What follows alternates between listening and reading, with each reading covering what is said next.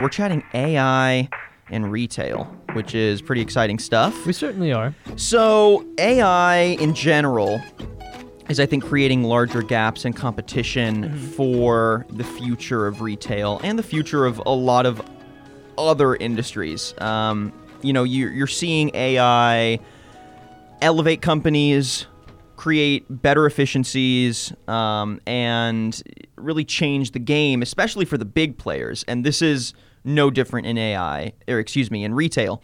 Uh, Juniper Research found that global spending on AI is set to reach 7.3 billion by 2022. So this is just AI in general. Okay. It's it's popular. Clearly, businesses want to invest. Um, and so you might be thinking, how might AI be used in retail in an effective way? How is it already being used in retail in an effective way?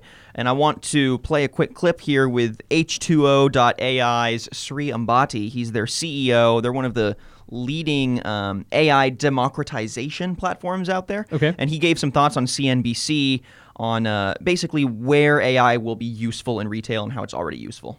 So 10,000 products go on sale for Labor Day weekend coming up, and you want to know how to price them and how to change them, how to cust- personalize sales for every one of the customer consumers. And I think uh, in, the, in this fast, like competitive markets, global markets, you want to price them well, you want to place them correctly, um, and the supply chain. Uh, we, are opti- we are optimizing supply chains for perishables as well as goods. We're, we're optimizing uh, bonds, pricing of bonds, especially corporate bonds. You want liquidity, uh, and you want to chase that liquidity with the right pricing. I like what he brought up there about the pricing. It's Right. it's cool that we're seeing AI come in and in a predictive way be able to adjust pricing for products to match consumer demand, to match the supply, to match kind of the, the global supply chain mm-hmm. of that product and of competitors' products. What are your thoughts on that? Yeah, I think that's a really interesting point of view. And um, I remember when uh, Jerry Mecca was here a couple of weeks ago, Yeah. uh, and he talked to us. He was the uh, vice president of IT and things like that at uh, Dr. Pepper Snapple uh, Yeah. for a long time. A guy that was really well connected and uh, knew a lot about just the growth of AI in that retail type space.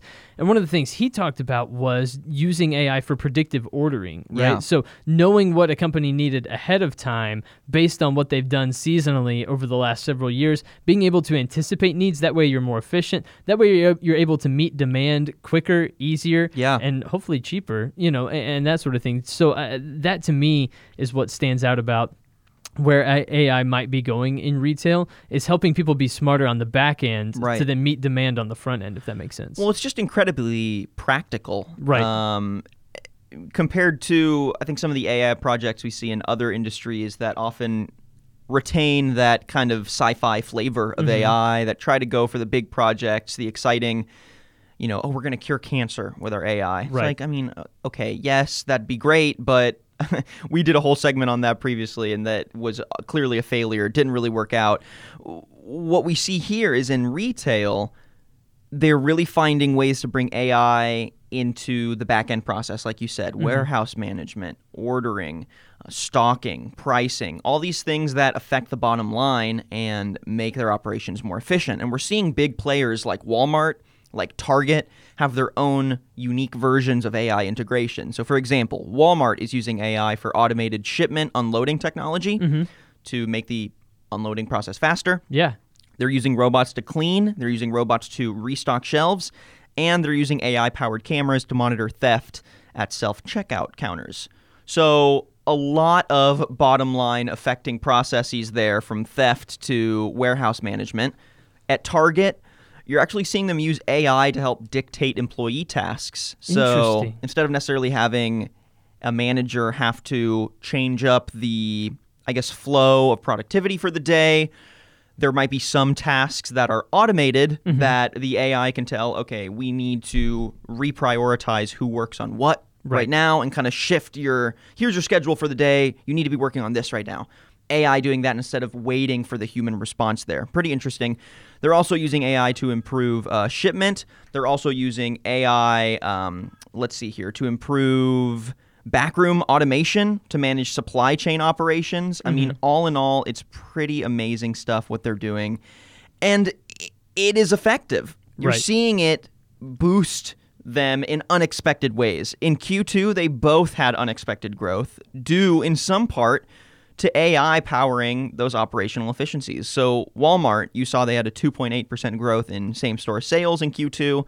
Target had a 3.4% growth in comparable sales, and both of them said this was pretty unexpected.